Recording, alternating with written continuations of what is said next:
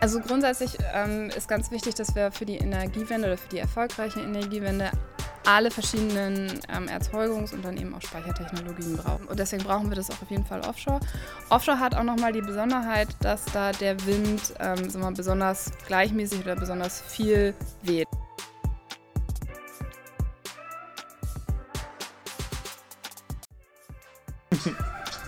Dann 3, 2, 1. Wohl. Jetzt endlich Bier. Wenn ich jetzt ein Bier trinke, dann bin ich in einer halben Stunde betrunken. Hallo und willkommen zu einer neuen Folge des Endpower Podcasts. Wir haben gerade ein bisschen darüber gesprochen, welche Folge Nummer es ist. Wenn wir, uns richtig, wenn wir richtig gezählt haben, sind wir bei Folge 49. Heute sind wir in Hamburg. Wir sind immer noch auf der, auf der N-Power Live Tour. Gestern waren wir in Berlin, heute sind wir in Hamburg, morgen werden wir in Karlsruhe sein und wir sind heute in der HSBA, in der ähm, Peter Mörle Lounge und wir sind sehr froh, dass wir hier sein dürfen und deswegen Grüße raus an die HSBA und vielen Dank, dass wir hier sein dürfen und wir haben ein paar Bier natürlich mitgebracht und ein paar Gäste sind auch hier und heute ist Freitag und wir nehmen einfach diese Folge auf. Und heute geht es um Wind Offshore. Und ähm, Wind Offshore ist einer, also wir wissen alle, um die Energiewende hinzubekommen, gibt es eigentlich zwei große Kerntechnologien im Elektrizitätsbereich. Das ist einmal PV, also einmal Photovoltaik und einmal Wind. Und bei Wind gibt es eben Onshore und Offshore. Und wir haben die allererste Folge, die wir aufgenommen haben, und das war 2000. 19 im Oktober mit Vassili Anatolitis. Das war die allererste Folge, die wir aufgenommen haben und da haben wir schon über Wind gesprochen. Die ist dann irgendwann später rausgekommen, weil wir, ja, weil wir noch nicht so ganz sicher waren, ob wir die rausspielen wollten, aber die war dann doch die war okay. vielleicht ein bisschen durcheinander. Genau, so und auch nicht gut koordiniert und so, aber so ist ja. es eben, wenn man anfängt. Und heute sprechen wir eben nicht über Wind Onshore, sondern wir sprechen über Wind Offshore, ähm, weil das eben einer auch der zentralen Bausteine des zukünftigen Energiesystems in Deutschland und auch in der Welt sein wird. Und deswegen haben wir eine wunderbare Gästin hier und ähm, sie heißt Hanna äh, sie heißt Dr. Hanna König und deswegen willkommen im NPower Podcast, liebe Hanna. Dankeschön. Ich freue mich sehr, dass ich hier sein kann. Sehr schön. Bevor wir gleich tatsächlich in die inhaltlichen Fragen reingehen, liebe Hanna, magst du dich einmal vorstellen ähm, und was sorgt dafür, dass du morgens aufstehst? ähm, ich stehe tatsächlich äh, morgens auf, um Energiewende zu machen. Das ähm, klingt jetzt so platt, aber es ist tatsächlich so. Also ich war immer schon ein recht ähm, politischer Mensch. Da haben äh, sicher auch meine Eltern äh, ihren Anteil dran. Wir haben immer sehr viel diskutiert zu Hause. Und äh, während des Studiums habe ich mich dann auf Energiepolitik eingeschossen, ähm, habe mich bei Greenpeace ehrenamtlich engagiert, habe da ganz viele tolle, spannende Leute kennengelernt und auch ganz viel inhaltlich, fachlich gelernt und dann gesagt, okay, damit das hier irgendwie funktioniert mit dem Klimaschutz, mit der Energiewende, dann müssen wir erneuerbare Energien ausbauen und wollte dann unbedingt in dem Bereich arbeiten. Ähm, nun habe ich in reiner Mathematik promoviert. Das ist jetzt nicht so praxisnah auf den ersten Blick. Ähm, äh, hatte dann Glück, ähm, bin eingestiegen äh, auf einer Stelle für Elektrotechnik-Ingenieure. Äh, habe das so on the job gelernt und mich dann von dort aus weiterentwickelt. Ich war die ersten Jahre eher bei äh, kleinen Firmen im Dienstleistungsbereich, schon viel, ähm, damals war es am Anfang Photovoltaik und dann aber auch sehr schnell sehr viel Offshore-Wind. Ähm, bin dann vor viereinhalb Jahren zur MBW gekommen, durfte dort äh, vier Jahre lang die Offshore-Wind-Technik leiten, ähm, also so die ganz großen, spannenden äh, Themen. Ähm, und leite jetzt seit einem halben Jahr den Einkauf für die Erzeugung. Also das schließt auch immer noch Offshore-Wind ein, aber eben auch andere Aspekte der Energiewende. Und ich habe sozusagen den ganzen Umbau unseres Energiesystems bei mir, ähm, oder die großen Themen davon bei mir drin und es ist einfach mega spannend. Voll cool. Und genau deswegen haben wir dich auch eingeladen, um genau über diese Themen mit dir heute sprechen zu können. Ja, und wir haben aber natürlich wie immer ein paar Entweder-Oder-Fragen vorbereitet, um mhm. noch ein bisschen mehr über dich rauszufinden. Und wir haben es vorhin schon gesagt, es ist gar nicht so leicht, Sachen über dich rauszufinden, weil ja. du. Hanna ist kein großer Social Media-Fan. nicht so wirklich. Es war nicht so leicht, private Dinge über dich rauszufinden. Wir haben viel Arbeitsbezogenes gefunden, ne? aber wir versuchen trotzdem mal unser Bestes. Mhm. Tust du lieber schnell und effizient essen oder lange und gut? Lange und gut, auf jeden Fall. Ich bin äh, großer Fan davon, essen zu gehen. Ähm, gerne auch richtig gut, also auch gerne mal ein Sterne-Restaurant. Klingt sehr gut. du hast ja gerade vorhin schon gesagt, du warst äh, auch mal in kleinen Unternehmen, du warst auch bei Beratungsfirmen, mhm. ja. Deswegen tust du lieber selber beraten oder lässt du dich oder beziehungsweise lieber beraten werden? Oh, das ist eine schwierige Frage. Ähm, also vor allen Dingen mache ich gerne selber. Ähm, das war auch einer der Gründe, warum ich ähm, mich dann sehr bewusst entschieden habe, aus der Beratung rauszugehen und zu einem Energieversorger, wo ich eben selber auch dann Projekte umsetzen kann. Also ich habe einen großen Gestaltungswillen. Ähm, insofern würde ich fast sagen, eigentlich weder noch, sondern lieber selber machen. Zu diesen beides Joker, den gibt es ein einziges Mal, aber jetzt wird es vielleicht dann, es kann sein, dass es gleich noch richtig schwer wird, dann, wenn der schon Gut, dann, gezogen wurde. Dann äh, berate ich lieber, äh, okay. weil ich eigentlich zu allem eine Meinung habe und die auch immer sehr gerne loswerde. okay, sehr gut. Dann jetzt tatsächlich vielleicht eine schwierige Frage, Energieeffizienz oder erneuerbare Energien ausbauen? Okay, da muss ich jetzt tatsächlich den beides Joker ziehen. Okay. Ähm, also, weil das eine ist genauso wichtig wie das andere. Okay.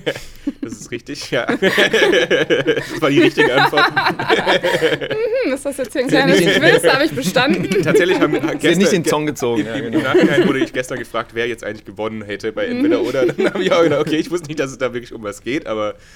Okay, und als allerletzte Frage, Wind Offshore oder Wind Onshore? Da muss ich jetzt tatsächlich auf, aufgrund meiner Passion der letzten Jahre sagen, äh, Wind Offshore.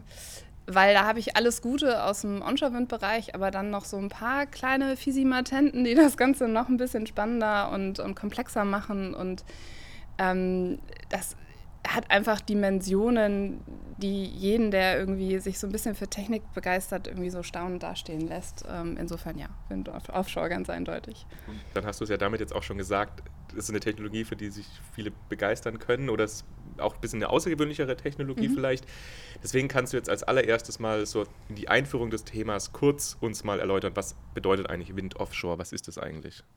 Naja, also wir kennen ja im Grunde alle Wind, also die wir mal übers Land gefahren sind, wissen wir alle, wie Windenergieanlagen aussehen, wie die da so schön in der Landschaft stehen und Wind Offshore, äh, da kriegen halt die Windenergieanlagen nasse Füße, so ganz platt. Das heißt, ähm, ich ähm, baue ähm, Windenergieanlagen ähm, auf See, einige Kilometer, mitunter auch sehr, sehr viele Kilometer von der Küste entfernt. Und dadurch wird das Ganze eben komplexer. Also wie ich Wind, also in Windenergieanlagen onshore eben auf den Boden, auf den festen Boden stelle, so muss ich halt, wenn ich sie, wenn ich auf See gehe, ist der feste Boden halt ein bisschen weiter weg. Dazwischen ist noch ganz viel Wasser. Äh, und das, äh, da muss ich irgendwie mit umgehen. Das heißt, ich brauche besondere Gründungsstrukturen. Ähm, die also trotzdem. Ein Wort gesagt, Gründungsstrukturen. Gründungsstrukturen. Was ist denn eine Gründungsstruktur?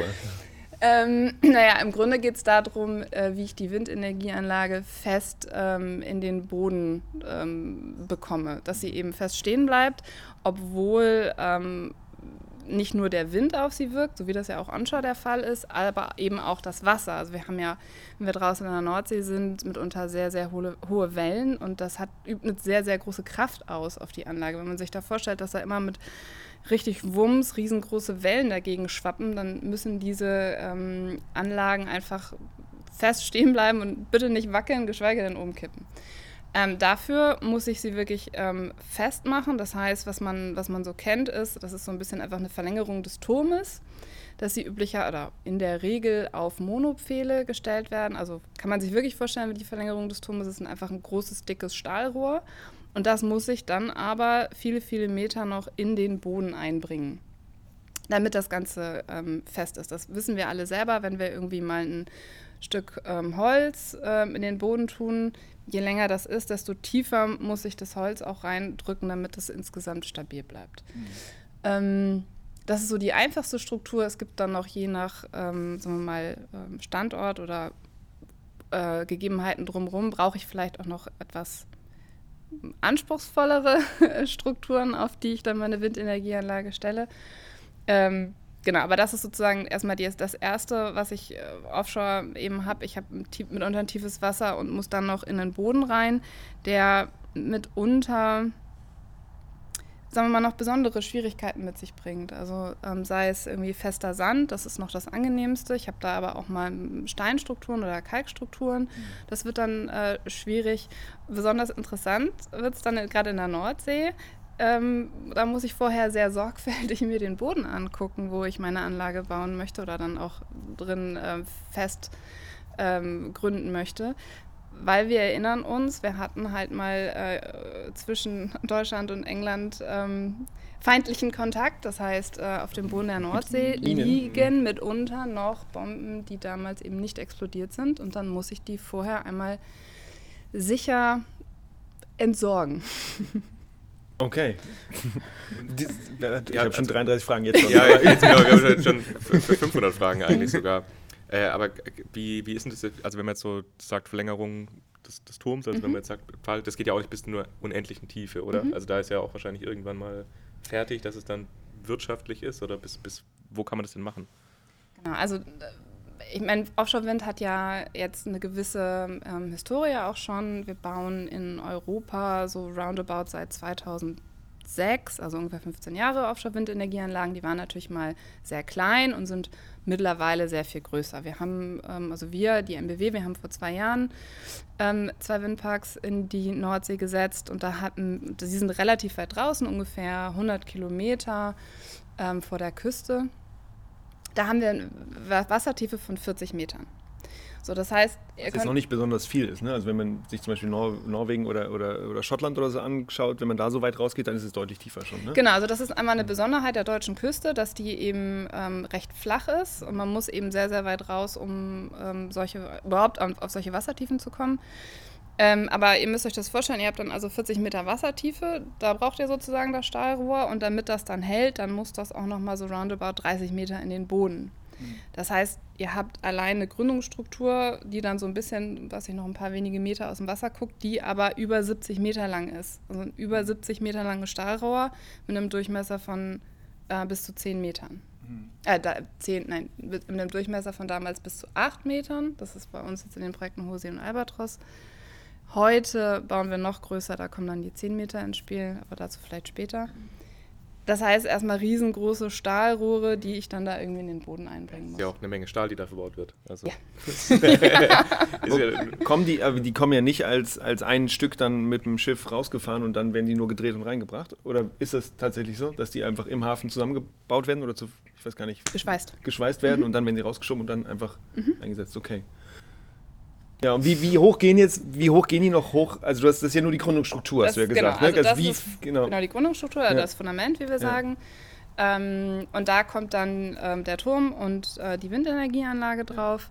Ähm, eben die Anlagen, die ähm, so ungefähr Stand der Technik, was heute gebaut wird. Ähm, da haben wir dann zum Beispiel eben, wie bei uns in den Projekten, ähm, eine Nabenhöhe, das heißt also quasi von Wasser bis oben zur Gondel, also die, wirklich so die Nasenspitze, worum sich dran die Rotorblätter drehen, von 105 Metern. Okay.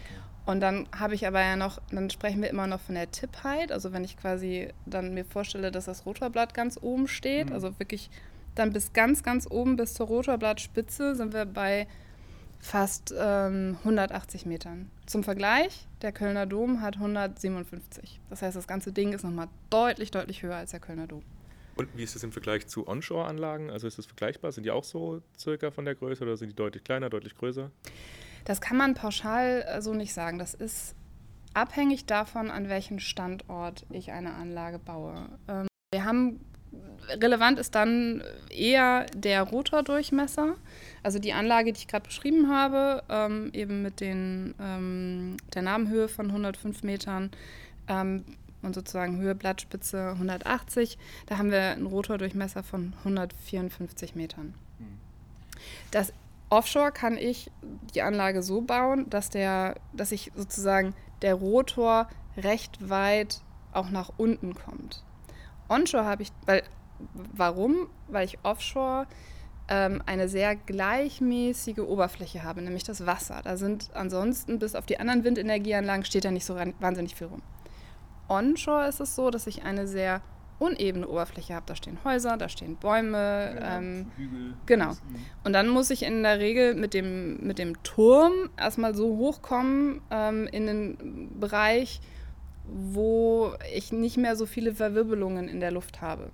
Dadurch sind auch Onshore-Anlagen mitunter sehr, sehr hoch. Ähm, aber das hängt einfach von dem Standort ab, an dem ich die Anlage baue. Hm. Genau, aber du siehst auch on, onshore siehst du auch manchmal welche, die dann wirklich, also die haben dann, weiß nicht, 100 Meter oder also ich, mhm. so und manche sind eben viel kleiner und manche sind eben größer und es gibt dann schwach, schwach an Windanlagen genau. und solche, also es gibt ja irgendwie auch ziemlich viel Diversität mittlerweile. Genau, also man kann sich da so, so ganz grob merken, ähm, je größer der Rotordurchmesser, also je länger die Rotorblätter, desto mehr ähm, Energie kann ich quasi aus, der, aus dem Wind aufnehmen. Das heißt, an Schwachwindorte äh, baue ich eher große äh, Rotorblätter und da, wo eh starker Wind weht, ähm, kann ich auch kleinere Blätter dran kleben. Ja. Bevor wir jetzt Bevor wir in die- genau, in- so richtig tief in diese technischen. Details gehen, auch gerade schon. wollen wir einmal noch mal kurz einordnen, äh, was denn jetzt eigentlich so diese Bedeutung auch von Offshore-Wind sein könnte, jetzt auch in, gerade im Hinblick eben auf die Energiewende. Du hast ja jetzt schon die ersten Zahlen genannt, mit wie groß so ein ganzes, äh, so eine Anlage mal sein kann. Da kannst du jetzt vielleicht mal weitermachen mit den Zahlen und mal so sagen, wie ist denn aktuell eigentlich so der Stand in Deutschland von der Erzeugungsstruktur Offshore-Wind und dann auch nochmal so eine Einordnung, also wie, also wie relevant kann denn Offshore-Wind sein für die Energiewende? Was ist denn der Beitrag? Also grundsätzlich ähm, ist ganz wichtig, dass wir für die Energiewende oder für die erfolgreiche Energiewende alle verschiedenen ähm, Erzeugungs- und dann eben auch Speichertechnologien brauchen. Wenn man rein auf die Zahlen guckt, dann hat Offshore-Wind gar keinen so großen Beitrag, könnte man glauben. Also Stand ähm, 2020 hatten wir ungefähr 7,8 Gigawatt installierte äh, Leistung Offshore-Wind im Vergleich 54 Gigawatt installierte Leistung Onshore-Wind. Also das ist deutlich, deutlich mehr. Wenn man sich dann den äh, Strommix anguckt, also den Anteil der verschiedenen ähm, erneuerbaren Energien ähm, am erzeugten Strom, dann hat ähm, da eben auch Onshore-Wind den, den größten Anteil ähm, von den erneuerbaren Energien mit 42 Prozent und Offshore-Wind nur 10 Prozent. So, jetzt kann man sich fragen, ja, brauche ich das dann? Ja, auf jeden Fall, weil wir grundsätzlich in Deutschland begrenzte Fläche haben. Also ich, wir haben, sehen es ja jetzt auch, es wird immer schwieriger, Onshore-Wind auszubauen. Ähm, und Viele, viele lokale äh, Initiativen, die dagegen gegründet werden, zum Beispiel. Und auch die Abstandsregeln. Genau, Also, die Abschnitte, ja. zum Beispiel in Bayern, Baden-Württemberg. Ne? Ganz genau. Ähm, also das macht es einfach immer schwieriger. Deswegen brauche ich einfach alles, was ich kriegen kann an äh, ähm, erneuerbare Energien. Ähm, und deswegen brauchen wir das auch auf jeden Fall offshore. Offshore hat auch nochmal die Besonderheit, dass da der Wind ähm, sagen wir besonders gleichmäßig oder besonders viel weht. Also wenn ich mir angucke, ähm, Verhältnis der Volllaststunden, erkläre ich gleich, äh, dann sind die Volllaststunden bei Offshore-Wind deutlich höher. Was bedeutet Volllaststunde?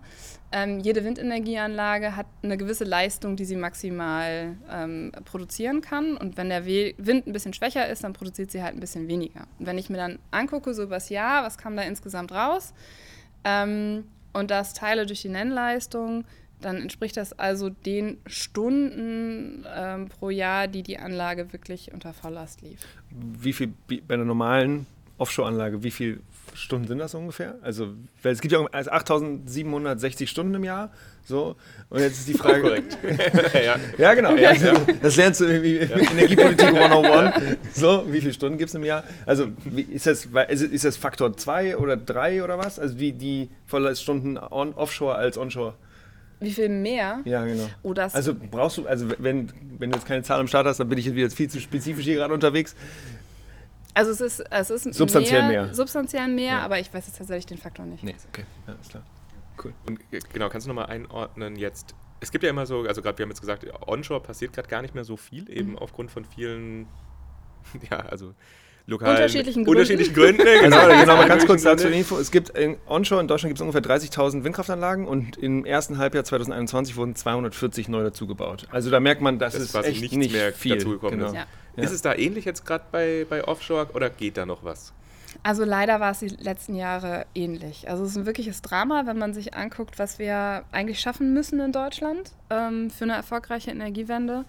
Ähm, dann haben wir eigentlich die letzten zwei, drei Jahre echtes total verschlafen. Also 2020 sind nur ähm, Restkapazitäten offshore ans Netz gegangen. Also das waren einfach Projekte, die eigentlich in 2019 hätten fertig werden sollen.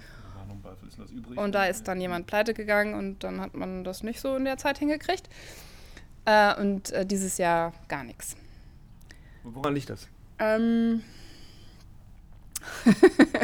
naja, wir haben da so eine Bundesregierung. Ach so, den. Grund, der Grund. Ja. Nein, also ähm, Offshore-Wind ist tatsächlich, ähm, man, man könnte jetzt böse sagen, ein Stück weit ausgebremst worden. Man kann aber auch ganz realistisch sagen, man musste ähm, den Ausbau, sagen wir mal, im, in realistische Bahnen lenken. Und da gab es verschiedene ähm, Änderungen der ähm, Gesetze in den letzten Jahren, ähm, die dann einfach dafür gesorgt haben, dass ähm, wir jetzt eine, eine gewisse Pause haben und jetzt in den Jahren 23 bis 25 sehr viel wieder aufholen werden. Also da werden wir dann nochmal einen Peak sehen ähm, im Ausbau. Also ist viel in der Pipeline gerade, das schon. Da ist viel in der Pipeline und wie sich das, so, dass sich das sagen wir mal etwas unglücklich sortiert hat, ähm, hing letztlich am Ausschreibungssystem mhm. äh, und an der Änderung der ganzen Systematik in Deutschland, wie ich eigentlich äh, an so einen Netzanschluss komme und ähm, wie ich an dann eventuell eine Vergütung komme. Da gab es diverse Änderungen und das wenn es immer solche Veränderungen gibt, dann, dann sieht man das tatsächlich ähm, immer sehr stark in den Ausbauzahlen. Genau, auf die Ausschreibung, da kommen wir später auch nochmal. Ich dachte auch gerade, das haben wir später noch. Ja. Genau, also da haben wir, ja. sprechen wir nochmal explizit drüber, weil das ja tatsächlich ein wichtiges Thema ist äh, bei dem Ganzen. Aber dann lass uns jetzt nochmal so ein bisschen tiefer in diese ganze Technologie-Aspekt reingehen. Also wie das denn jetzt eigentlich konkret funktioniert. Du hast jetzt gerade eben schon gesagt, es gibt diese, die in den Boden gerammt werden, mhm. aber das ist ja jetzt auch nicht die einzige Lösung. Also es gibt ja auch welche, die nicht gerammt sind, oder? Oder sind die, die alle Floatings. Immer, diese Floatings, genau. genau, da kommen wir dann wieder hm. ähm, auf die etwas ähm, größeren Wassertiefen, äh, zum Beispiel in Norwegen, zu sprechen. Wir, ähm, man sagt so roundabout heute, also die Technologie hat sich krass weiterentwickelt, aber heute sagt man so, ich kann so bis 40, vielleicht maximal 50 Meter Wassertiefe, kann ich tatsächlich noch so ein Fundament zu akzeptablen Kosten tatsächlich fest in den Boden, äh, sagen wir mal, einbringen. Wird auch nicht immer gerammt, aber einbringen. Wenn dann das Wasser immer tiefer wird, äh, dann würden diese, ähm, diese Gründungsstrukturen, also die, die, die Monopfähle zum Beispiel, einfach immer noch größer werden müssen. Ähm, da komme ich dann irgendwann an Probleme, dass ich die nicht mehr herstellen kann. Ähm, oder es würde einfach zu teuer. Also ich meine, momentan geht der Stahlpreis eh durch die Decke. Das heißt, jede, und das sind halt dann mitunter ein paar tausend Tonnen Stahl, über die wir hier reden. Pro Anlage. Ähm, Oder pro Windpark. Pro, pro Anlage, also ähm, die, unsere Windenergieanlagen in Hosea Albatros, das ne, die Projekte, die wir vor zwei Jahren gebaut haben, ist aber ungefähr immer noch so Stand der heutigen Technik, so grob zumindest. Da hat sozusagen die gesamte Struktur, also ähm, die Tragstruktur, die Anlage, der Turm, ein Gewicht von roundabout 2300 Tonnen. Ja. Das ist fast alles Stahl. Ja, das meiste. Also nicht alles, die Rotor, die rote Rotorblätter ja, ja, genau, nicht. Aber, aber, ja, genau. Flü aber, aber die sind ja auch deutlich leichter, oder? Von der Struktur ja, her. Ja. Aber ja. ja. ja. Egal. Viel stark. ja, viel stark. Sehr, sehr, sehr, sehr viel stark.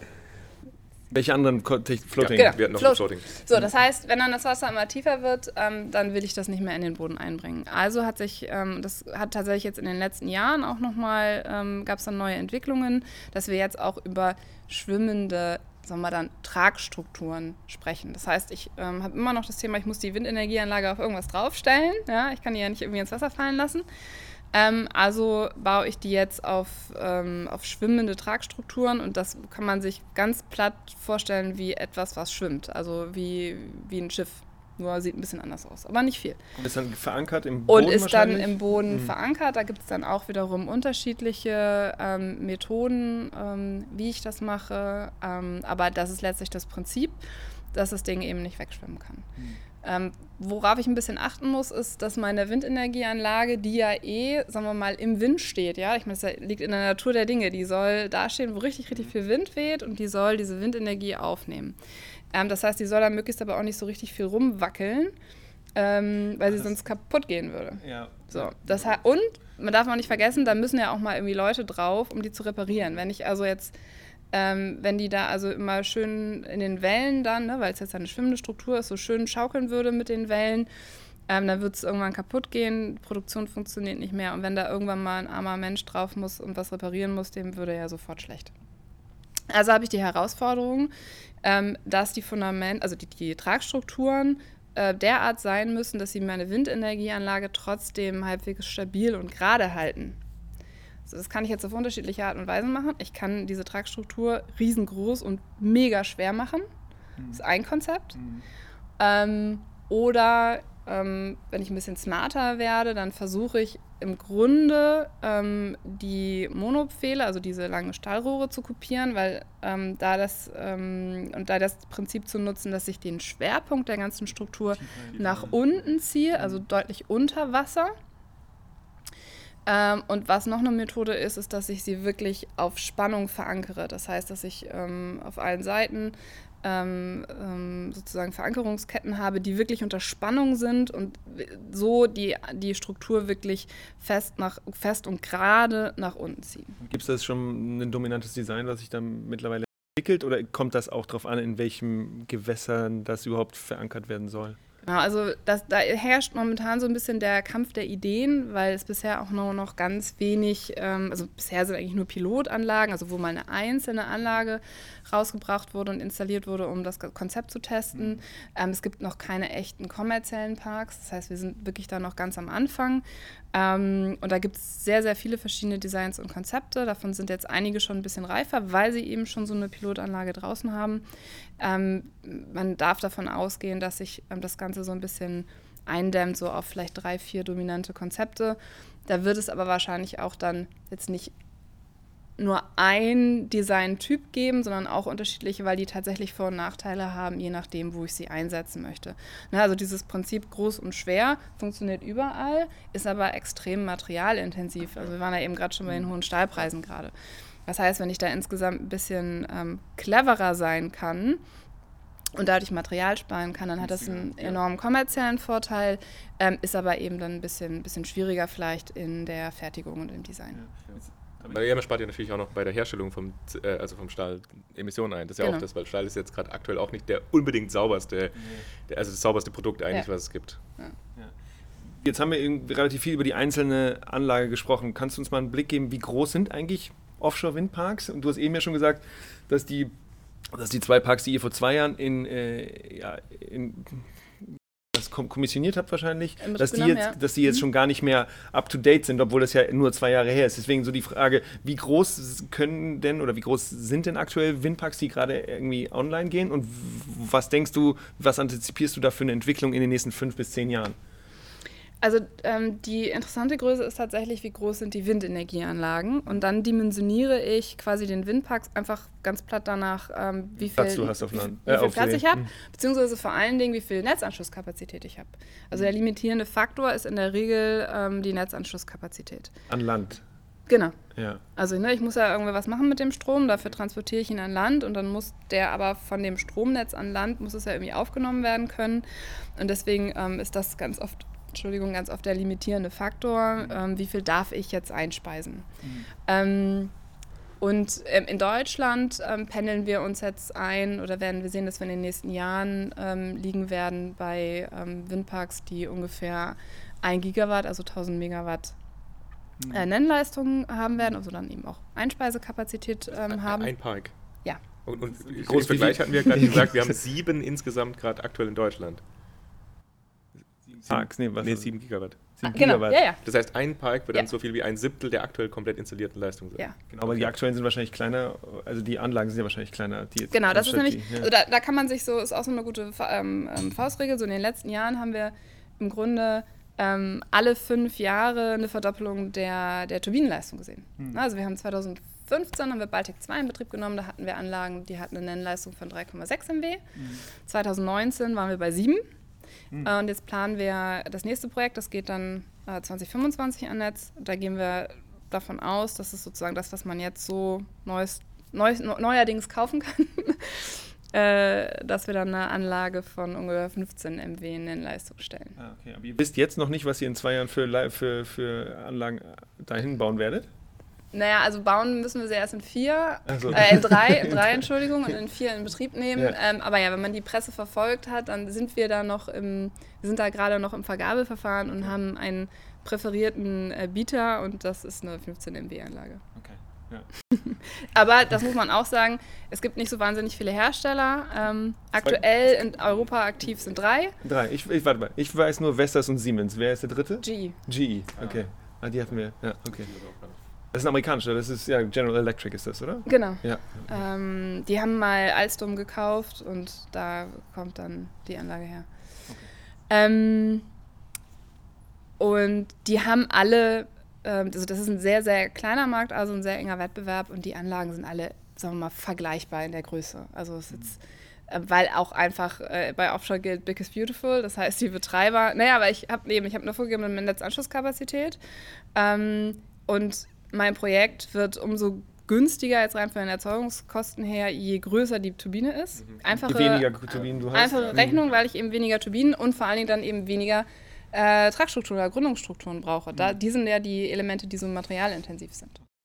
Und wie weit sind jetzt eigentlich so Anlagen vom Land entfernt? Also wie weit muss man da den Strom von dem Windpark bis zur Übergabestation transportieren und wie genau funktioniert das? Also ist es dann so, dass quasi alle zusammen in einem dicken Kabel zusammenlaufen und dann das dicke Kabel am, am, auf, dem, auf dem Boden langläuft oder Ja. schwimmt das oder wie funktioniert das? Ja. Also im Prinzip genau so. Manchmal sind es auch mehr als ein dickes Kabel. Ähm, das ist sehr unterschiedlich, ähm, je nachdem, wo ich das Projekt baue. Also das hat wiederum auch unterschiedliche Faktoren. Ähm, die Frage ist ja immer, wo darf ich überhaupt bauen? Ähm, in Deutschland haben wir, ist das sehr, sehr unterschiedlich. Also wir haben in der Ostsee zum Beispiel ein Projekt ähm, Baltic 1, das ist nur 16 Kilometer vom Fischland Dars entfernt. Ähm, da ist man auch relativ schnell mit dem Schiffchen, ähm, kann man da vorbeifahren und, und sich das angucken. Ähm, hat er eben schon gesagt, das andere Extrem, ähm, Hohe See Albatros, die Projekte mit 100 Kilometer ähm, Entfernung zu den, in Borkum und Helgoland jeweils, glaube ich. Also auch nicht mal irgendwie Festland. Ähm, es gibt andere Regionen in der Welt, ähm, wo es einfach anders geregelt ist, wo ich bauen darf. Wir haben zum Beispiel ganz oft die Diskussion, dass ich so weit rausgehen soll mit meinem Offshore-Windpark, dass man ähm, die sieht. Anlagen von Ja, der Küste ja, nicht mehr sieht, Mhm. genau. Wie viele Kilometer gut, auch brauchst du 100 Kilometer sieht man nicht mehr, oder? 100 Kilometer, Ja. keine Nee. Das Chance. ist ja schon Keine sehr weit Chance. weg. Das geht relativ schnell. Also auch ähm, Baltic 1, ich weiß nicht, ob du das überhaupt bei gutem Wetter kannst du es, glaube ich, kannst du so ein bisschen so die, die Spitzen sehen. Ähm, aber das geht doch relativ schnell, ähm, bis dass du die Projek also bis dass du die Windenergieanlagen nicht mehr, nicht mehr siehst. Dann ist auch mal so die Frage, wo möchte ich vielleicht hin? Wo habe ich denn den besten Wind? Also man kann ja auch einfach so, auch so als Faustregel, wenn ich weiter rausgehen kann, habe ich auch einfach bessere Windverhältnisse. Und dann ist wiederum die Frage, wie tief ist dann das Wasser? Also zum Beispiel haben wir ähm, vor Frankreich Küsten, die sehr schnell, sehr steil abfallen. Wenn, da gab es einfach vor, vor ein paar Jahren, hat man gesagt, oh, eher nicht so weit raus, weil sonst ist das Wasser so tief, dass ich da keine Windenergieanlage mehr bauen kann. Ähm, heute würde man sagen, kein Problem, wir fahren noch ein bisschen weiter, weil jetzt habe ich ja auch äh, schwimmende Tragstrukturen. Also da entwickelt sich so ein bisschen auch die Technologie jetzt mit, weil wir eben weltweiten Boom haben, auch in der Offshore-Windenergie. Die ganze Welt macht Energiewende, richtig so. Ähm, das heißt, ich brauche einfach ähm, zusätzliche Flächen. Und wenn man, dann ist man relativ schnell dabei, dass man sagt, ja komm, dann lass uns doch einfach weiter rausgehen, da stören wir niemanden. Ähm, und dann brauche ich eben diese schwimmenden Tragstrukturen. So hat sich das auch einfach entwickelt. Du hast jetzt gerade hier gesagt, weltweiter Boom. Kannst du das noch, ja, kannst du das nochmal sagen? Also, weil du hast jetzt gesagt, in Deutschland ist nicht so viel passiert in den letzten Jahren, aber es gibt einen weltweiten Boom. Also, was, was ist da los? Ja, das, das Spannende ist, das hat sich, ähm, hat sich wirklich die letzten drei, vier Jahre entwickelt. Also ähm, ich kann mich noch erinnern, ähm, 2017, das ja, äh, gab es ja mal diese riesige Debatte, ich weiß nicht, ob, euch das, äh, ob ihr euch erinnert, in Deutschland rund um diese furchtbaren Null-Cent-Gebote. Ähm, Haben wir auch eins von gemacht. Was, was bedeutet das? Also, ja, kommen wir gleich noch. Ja. Genau, also, ja, wenn ne, also wo, noch wo, wo aber Ja. irgendwie, wo alle, so das war einfach ein Symbol dafür, huch, Offshore-Wind kann man Günstig, jetzt plötzlich ja. günstig bauen. Mhm. Und in der Folge sind wirklich, da sind wirklich ganz, ganz viele ähm, Länder darauf aufmerksam geworden. Es gab sogar einen Artikel in der New York Times, die darüber berichtet haben. Und da hat sich so dieser Gedanke festgesetzt, ach, Offshore-Wind, das können wir uns jetzt leisten. Mhm. Ähm, und in, seitdem ist es wirklich ähm, krass explodiert. Natürlich erstmal in, sagen wir mal, Absichtsbekundungen, weil ich muss dann natürlich dafür erstmal eine Regulatorik aufsetzen. Ich muss Flächen ausweisen. Ich muss definieren, Mensch, wie soll das hier eigentlich laufen mit Genehmigungen, eben mit Netzanschluss. Ich muss dann ja auch mein Netz ausbauen, wenn ich da plötzlich so viel ähm, ähm, Energie einspeisen will.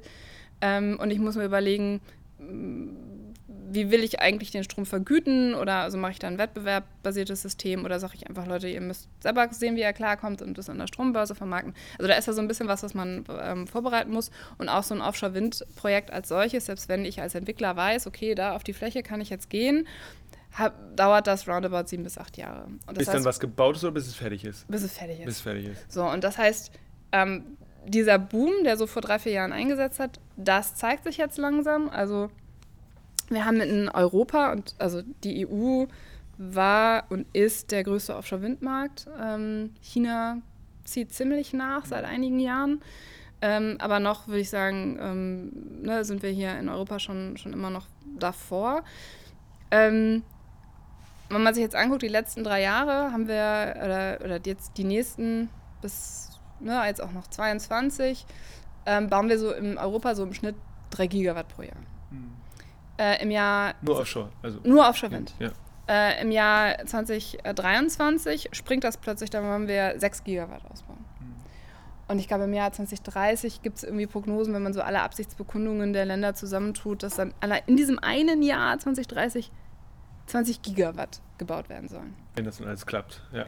Wenn das alles klappt. Ja, aber in einem dann, Jahr ist das ja schon noch genau, eine Menge. Weil dann merkst genau. du auch, dass das Innovationssystem sich dann sehr genau. stark entwickelt. Das heißt, man, man kann sich halt angucken, ähm, wie krass sich das auch entwickeln muss, weil schlicht und ergreifend, das muss ja irgendwo herkommen. Also irgendjemand muss mir ja die Windenergieanlagen produzieren, irgendjemand muss mir die, ähm, die, die, die Tragstrukturen und die Kabel und alles, was ich da sonst noch so brauche, produzieren.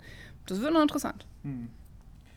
Bevor wir gleich Ausschreibung machen, würde ich gerne noch eine bisschen vielleicht, was heißt schwieriger, aber eine, vielleicht eine kontroverse Frage stellen. Und zwar ist es ja so, dass wir in, in, bei Onshore oftmals eben diese Herausforderung haben mit lokalen Initiativen, die sich dagegen gründen oder dass es eben auch Vögel gibt und äh, weitere Naturbelange und so weiter. Wie, ist das, wie sieht denn das bei den marinen Ökosystemen aus? Also, weil ich kann mir nicht vorstellen, wenn man da irgendwas 20 Meter in den, in, in, in den Boden rammt, dass das, also dass die Tierchen, die drumherum leben, das toll finden. Deswegen ist die Frage, magst du uns da nochmal mitnehmen, was sind da die Herausforderungen und was, was wird denn da vielleicht auch gemacht, um das möglichst ökoverträglich ähm, zu, ja, zu installieren? Ja. Also klar, Vögel haben wir auch. Mhm. Das heißt, was man ähm, auch als eine der ersten Sachen macht, wenn man ein ähm, Projekt entwickelt, ist, man, man guckt, was ist denn schon auch vor Ort und macht Monitoring, zum Beispiel für Vogelzug. Ähm, eben, ich hatte gesagt, man guckt sich die, die Fläche, also den, den Meeresboden an. Ähm, und man äh, guckt natürlich auch, habe ich in dem Gebiet besonders schützenswerte Meeressäugetiere, mhm. Ähm, die dann besonders geräuschempfindlich sind. So, das heißt, ne, bei Vogelzug habe ich eben verschiedene mitigierende Ma äh, Maßnahmen und sei es, ähm, ähm, also da, wo sozusagen ich weiß, da kommt jedes Jahr regelmäßig ein, ein, Vogelzug durch, da darf ich dann auch einfach nicht bauen. Oder es gibt halt gewisse ähm, ähm andere Schutzmechanismen. Ähm, bei den Meeressäugetieren ist es so, das ist tatsächlich auch in Deutschland ein riesengroßes Thema. Ähm, wir haben sehr, sehr enge Grenzwerte ganz platt gesagt, wie viel Lärm wir denn machen dürfen während der Installation. Also es ist ja tatsächlich so, die, die Monopfähle werden in der Regel in den Boden gerammt. Das war zumindest bisher das gängige System. Ähm, und das ist natürlich per se erstmal wahnsinnig laut. Und wir wissen alle, unter Wasser überträgt sich das einfach nochmal viel, übertragen sich die Schallwellen einfach nochmal viel weiter. Äh, deswegen gibt es da sehr viele ähm, schallhemmende Maßnahmen. Also was man vielleicht schon mal gehört hat, ist ein sogenannter Bubble Curtain. Also wo quasi drumherum ein, ein Ring gelegt wird aus ganz, ganz vielen Luftblasen, die dann eben isolierend wirken. Ja, ganz platt Luftblasen, mhm. ähm, aber eben sehr, sehr viele äh, und die wirklich ähm, sehr ähm, isolierend wirken. Ähm, ich tue noch ein Hüllrohr auch drumherum. Ne? Das heißt, ich habe ähm, mein, mein Monopfahl, da drum ist nochmal ein Hüllrohr. Ähm, und ich habe mittlerweile auch neue Technologie, wo ich quasi diesen, diesen Impuls des Hammers noch ein bisschen verzögern kann.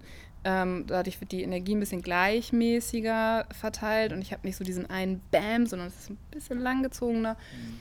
und dadurch in der, in der sozusagen im Peak nicht so hoch. Und was wir gerade machen, diese ganzen Technologien entwickeln sich auch weiter. Das heißt, die werden jetzt auch mitunter kombiniert oder ich habe einen doppelten Blasenschleier. Mhm. Ähm, also das ist schon, schon recht sophisticated, ähm, was wir da machen, ähm, um eben da die, die Meeressäugetiere zu schützen. Mhm. Ist das nur während dem Bau ein Thema oder ist auch nachträglich, wenn die, also wenn die Anlagen gebaut sind, dass dann nochmal die Meeresbewohner, Tiere beeinflusst werden können? Also diese, äh, diese sehr also die, diese starke, äh, diesen starken Lärm haben wir ja nur in der Bauphase, also im Wesentlichen auch nur in Anführungszeichen während der Installationsphase der, der Fundamente oder der Tragstrukturen.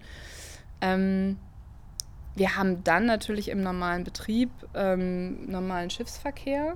Das sind aber, sagen wir mal, im Verhältnis zu den dicken Containerschiffen, die so über die Weltmeere schippern, ähm, verhältnismäßig kleine Schiffe. Und das heißt normaler Schiffsverkehr für Wartung oder für was? Genau. Okay. Genau. Also ne, wir haben, wir haben ähm, sozusagen Personen, die hin und her transportiert werden ähm, auf kleinen Schiffen. Ähm, wir haben natürlich auch mal, ähm, da muss mal was ausgetauscht werden oder so, dann kommt mal wieder ein bisschen größeres Schiff.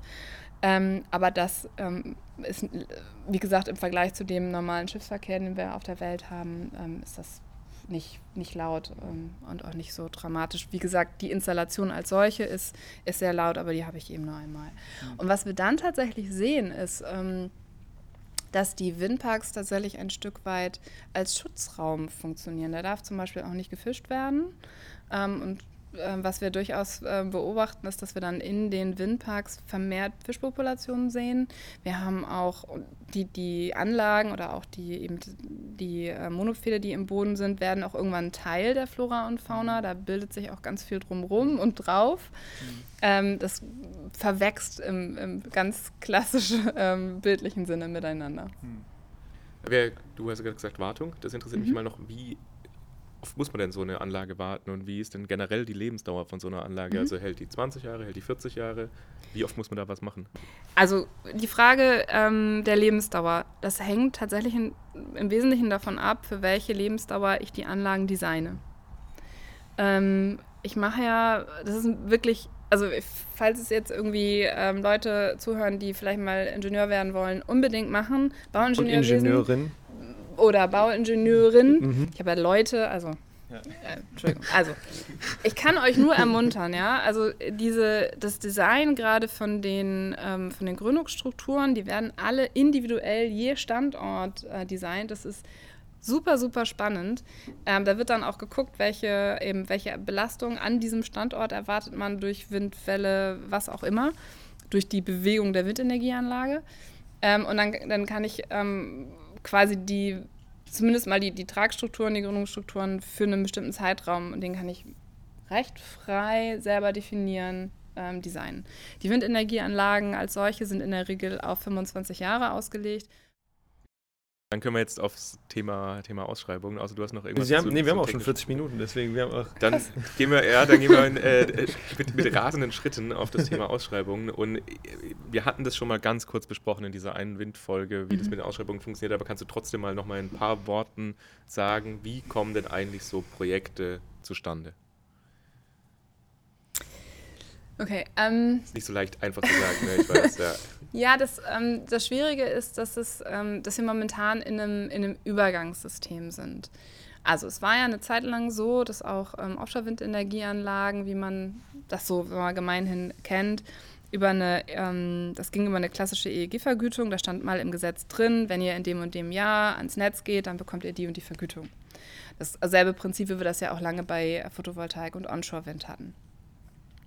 Ähm, dann hat man ähm, sich irgendwann entschieden und gesagt, hey, ähm, wir wollen das ganze System ähm, wettbewerbsorientierter machen. Und hat ähm, eben gab eine, wieder eine Gesetzesänderung, ich weiß gar nicht, wann die war, irgendwie 2015 plus minus.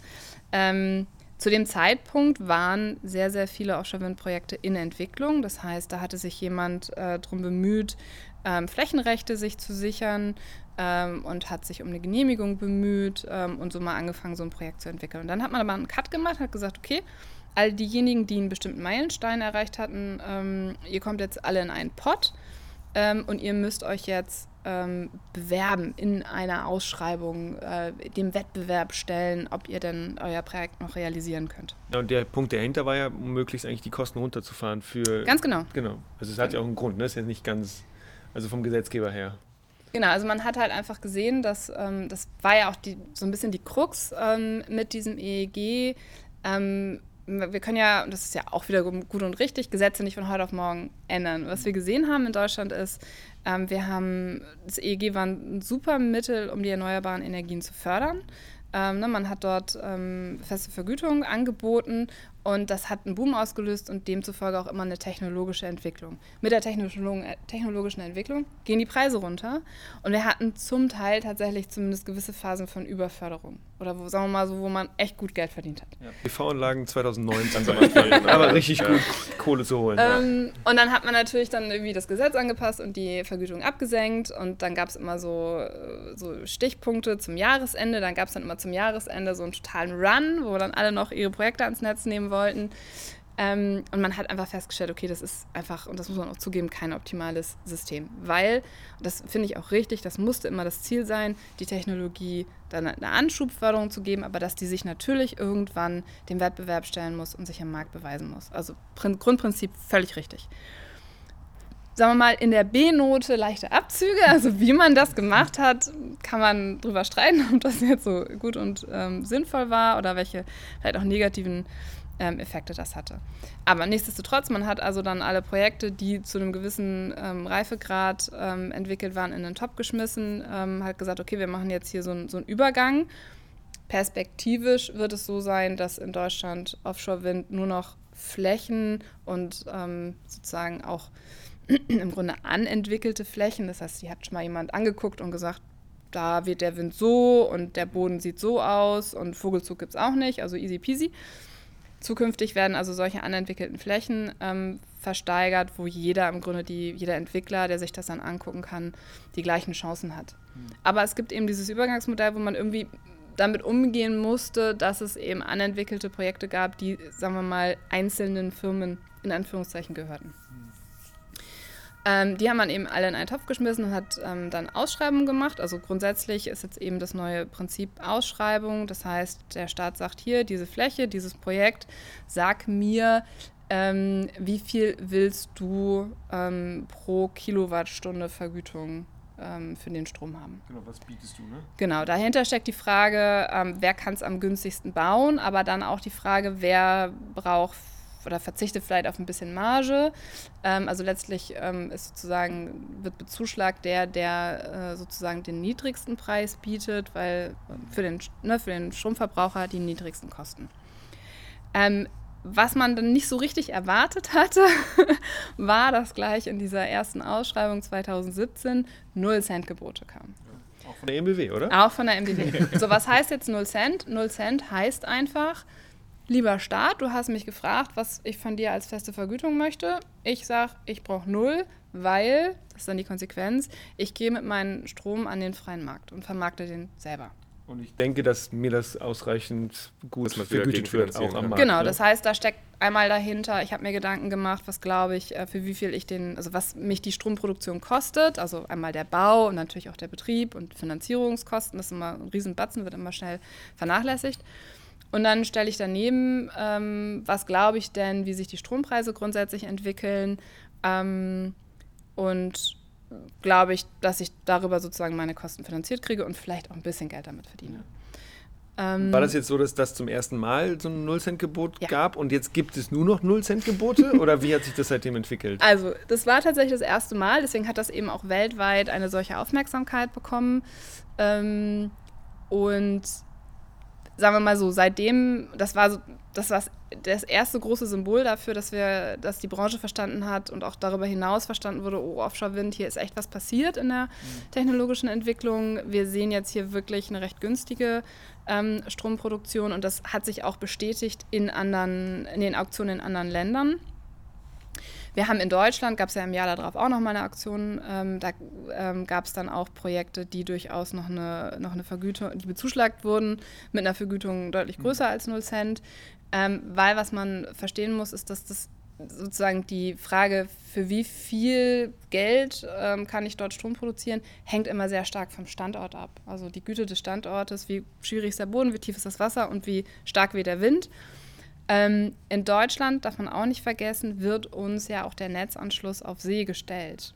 Das nimmt natürlich nochmal einen ganzen Kostenpunkt raus. Es gibt andere Länder mit anderen Systemen, wie zum Beispiel in England, wo ich ähm, tatsächlich noch einen Netzanschluss bis an Land bauen muss. Mhm. Da ist die Kalkulation einfach eine ganz andere. Da braucht man mehr. Ähm, was wir jetzt äh, leider aber auch gesehen haben, ist, ähm, wir haben halt momentan noch und auch bewusst vom Gesetzgeber letztes Jahr entschieden, nochmal für zwei Jahre dieses System ähm, basierend auf diesem alten Ausschreibungs, ähm, auf der alten Ausschreibungssystematik, die erstmal nur sagt, okay, gib mir einen Preis. Und dann wusste man schon, okay, ja, aber es gibt ja das Risiko, dass mehrere fürs gleiche Projekt 0 Cent bieten. Was mache ich denn dann? Mhm. Und in dieser alten, ähm, in dem alten Gesetzestext, und wie gesagt, der ist halt schon ein paar Jahre alt, den hat man geschrieben, als man über diese Möglichkeit noch nicht nachgedacht hat. Da stand halt dummerweise drin, wenn zwei das gleiche bieten, entscheidet das los. Und das hatten, und das ist dann tatsächlich dieses Jahr passiert. Also wir hatten dieses Jahr ähm, wieder eine Ausschreibung ähm, für Projekte mit Inbetriebnahmejahr 2026. Das sind ähm, alles, waren alles sehr kleine Flächen, zum Teil Restflächen. Was heißt Restfläche? Ähm, ich hatte ja gesagt, der limitierende Faktor ist immer der Netzanschluss und uns wird in Deutschland ein Netzanschluss offshore gestellt. Das sind diese großen ähm, Konverter, hat man vielleicht mal gehört. Die haben eine gewisse Kapazität. Und was man jetzt gemacht hat, ist, man hat diese Restkapazität, man hat Restkapazitäten oh, versteigert und mhm. man hat dann quasi nebenan Flächen identifiziert und gesagt, da darfst du deinen Windpark drauf bauen und du darfst halt an diesem Konverter nochmal 234 MW einspeisen. Mhm. Was für heutige Verhältnisse ein sehr, sehr kleines Projekt ist.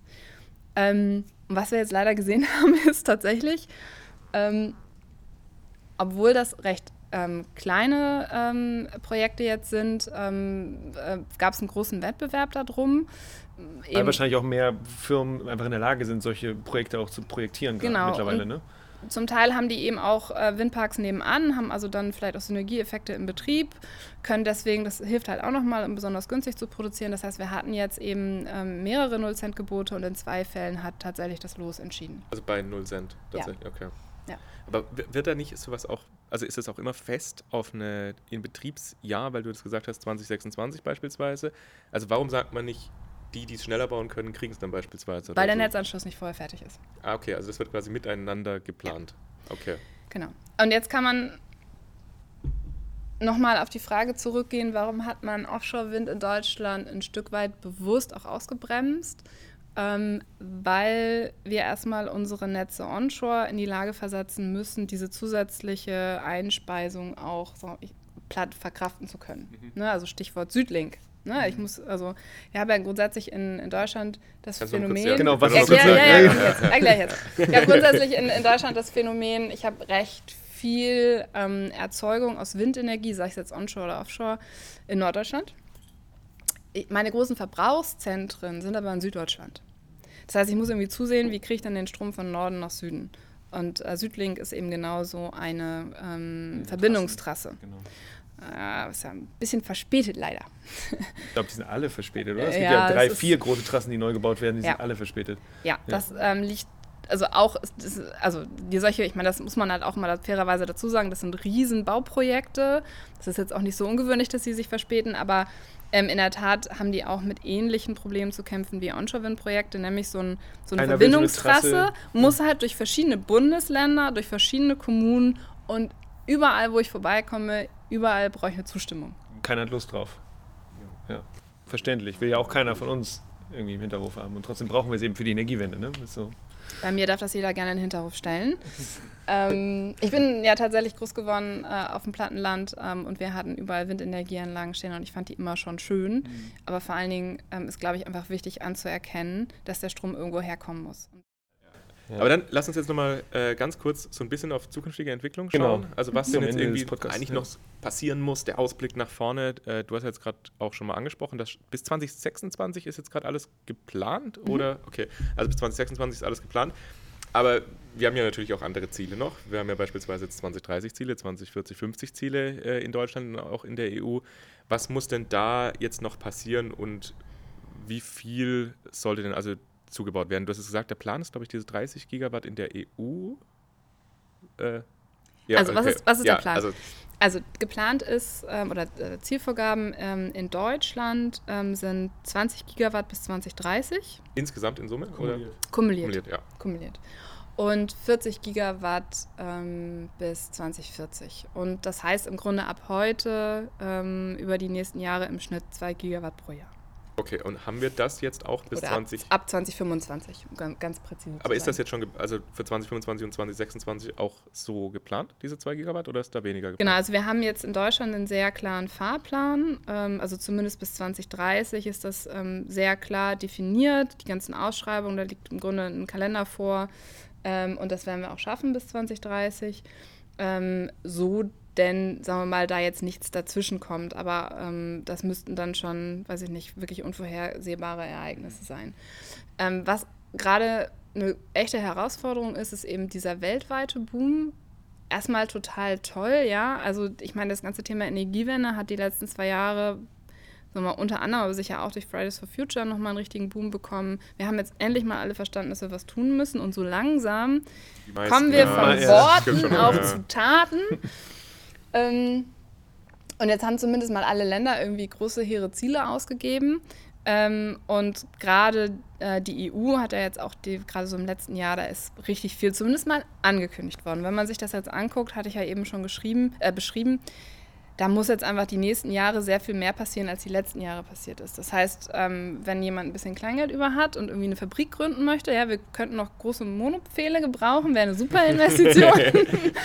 äh, oder große Installationsschiffe, ähm, das wäre auch dabei. nett. Ne, also das sind, sind jetzt, Hamburg vielleicht. sind jetzt eher, das sind jetzt eher so die Themen, dass man sich so fragt, oh Gott, wer soll das jetzt eigentlich alles ähm, äh, fertigen, bauen und äh, dann auch installieren. Aber wenn man sich jetzt nochmal konkret anguckt, ähm, ne, in Deutschland, ich hatte gerade skizziert, also ähm, 20 Gigawatt bis 2030, 40 Gigawatt ähm, bis 2040.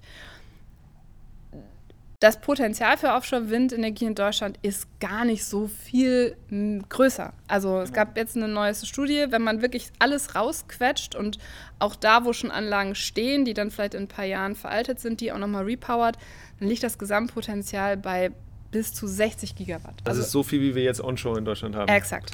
Ja. So, das heißt, ähm, das ist ein Baustein, aber wenn wir in Deutschland unsere Klimaschutzziele erreichen wollen, dann müssen wir onshore ganz viel mehr tun. Also ganz simpel, wir haben das halt auch mal durchgerechnet. Wir haben ja in Deutschland das Ziel, bis 2030 sollen die erneuerbaren Energien 65 Prozent ähm, Stromverbrauch ausmachen. Dann müssten wir den, den Ausbau, ähm, wenn man sich jetzt anguckt, was so die letzten drei Jahre passiert ist, dann müssten wir den Ausbau sowohl bei Offshore-Wind, Onshore-Wind als auch PV mal locker verdreifachen. Bis 2030. Jedes Immer Jahr den ja. jährlichen Bis Zubau. 2040 auch. Im Grunde ab sofort. Ja, ja, ja. Und gerade Onshore-Wind ist echt kritisch. Also selbst wenn man sagt, was nur um dieses Ziel zu erreichen, äh, müssten wir ähm, netto 3 Gigawatt pro Jahr zubauen. So die letzten drei Jahre waren das im Schnitt 1,4 Gigawatt, also die Hälfte. Ich habe gerade gesagt netto. Was meine ich damit?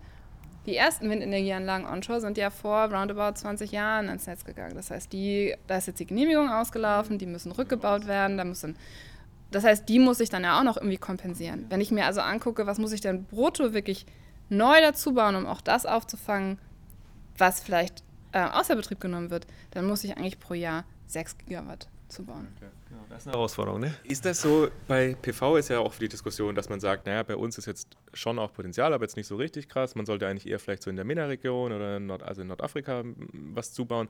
Gibt es sowas auch bei Offshore, dass man sagt, ja, in Deutschland ist halt, so wie du gesagt hast, das Potenzial irgendwo begrenzt. Ist das sinnvoller, woanders noch zu schauen und da zuzubauen, also in anderen Ländern? Also zum Beispiel dieses Stadtwerk in München hat ja, ist sehr stark dabei, äh, aktiv in, in, in, in Offshore-Windparks zu investieren, die eben nicht, nicht in Nicht in Deutschland Deutschland, sind. okay. Genau. Aber vielleicht, ihr macht das doch auch. Ihr seid doch auch, guckt euch auch andere Länder gerade an, oder?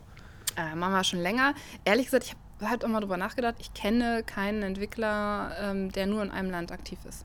Offshore-Wind ist eine, ganz klar eine, eine internationale Branche. Und klar, also im Prinzip bauen wir einfach überall Offshore-Wind hin, wo die Rahmenbedingungen, also äh, Wasser, Wind, Welle, passen.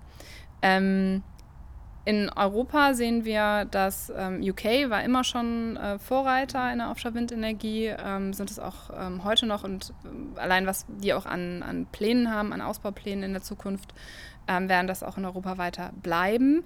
Ähm, genau, die haben viel Küste. Ähm, und wir sehen aber jetzt auch neue Player. Also Schweden hat, hat äh, ganz große Ziele, was den Ausbau angeht. Also wir werden jetzt auch zunehmend mehr in, in der Ostsee sehen. Auch Polen hat ähm, große Ausbauziele. Ähm, da wird richtig viel passieren und das ist auch dringend, dringend notwendig, wenn wir dann auch wiederum für die EU unsere Ziele erreichen wollen. Man muss halt dann immer darauf achten, die Erzeugung ist das eine, aber dann ist immer die Frage, wo ist denn der Hauptverbrauch und wie transportiere ich das dann von A nach B. Ähm, was ganz spannend ist, ähm, dass wir in der EU gerade diskutieren über Hybridprojekte, ähm, also Projekte, die im Grunde irgendwie zwischen verschiedenen Ländern liegen. Ich habe ja heute schon auch Interkonnektoren ähm, zwischen den sagen wir, Stromnetzen der verschiedenen Länder. Ich habe auch einzelne Konnektoren, die zum Beispiel durch die Nordsee gehen. Mhm. Ähm, und das ähm, soll jetzt in den nächsten Jahren deutlich weiter ausgebaut werden. Und das, das würde dann richtig spannend und das, dann macht es auch richtig Spaß, wenn wir tatsächlich ähm, Energieerzeugung und Verbrauch wirklich als europäische Aufgabe sehen. Nicht nur national. Und nicht nur national. Kochen. Ganz genau. Ja. Das hat aber auch sagen wir mal, diverse rechtliche und regulatorische ähm, oder bringt Herausforderungen mit sich. Da gibt es diverse Hürden, ähm, weil ich natürlich auch dann, sagen wir mal, Länder habe, wie zum Beispiel Norwegen, die äh, extrem niedrigen Strompreis haben. Mhm.